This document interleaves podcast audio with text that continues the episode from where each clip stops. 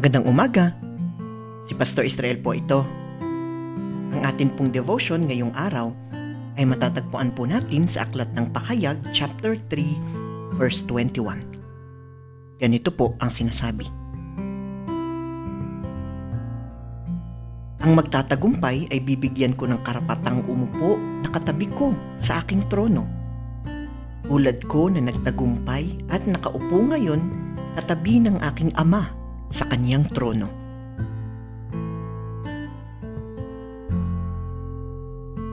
Ang aklat po ng pahayag ay isang aklat sa Biblia na puno ng mga simbolo at mga talinghaga.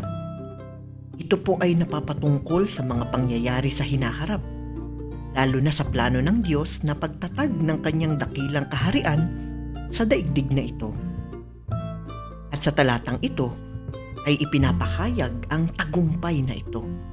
Ang tagumpay na kung saan ang bawat mananampalataya ay nakatakdang umupo sa katabi ng trono ng Diyos sa kanyang dakilang kaharian.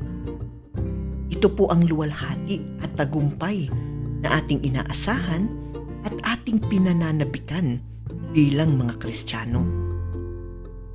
Kaya naman anuman po ang ating mga pinagdadaanong pagsubok sa buhay, alalahanin natin palagi ang mga katagang ito mula sa aklat ng pakayag mayroong naghihintay na tagumpay sa bawat isa doon sa kaharian ng ating Panginoong Diyos. At nawa ito nga po ay magbigay sa atin ng mas malakas na pag-asa sa bawat araw. Tayo po ay manalangin. O Diyos, tulungan mo po kami upang mapagtagumpayan ang mga krisis ng buhay. Kami po ay nasasabik sa iyong kaharian.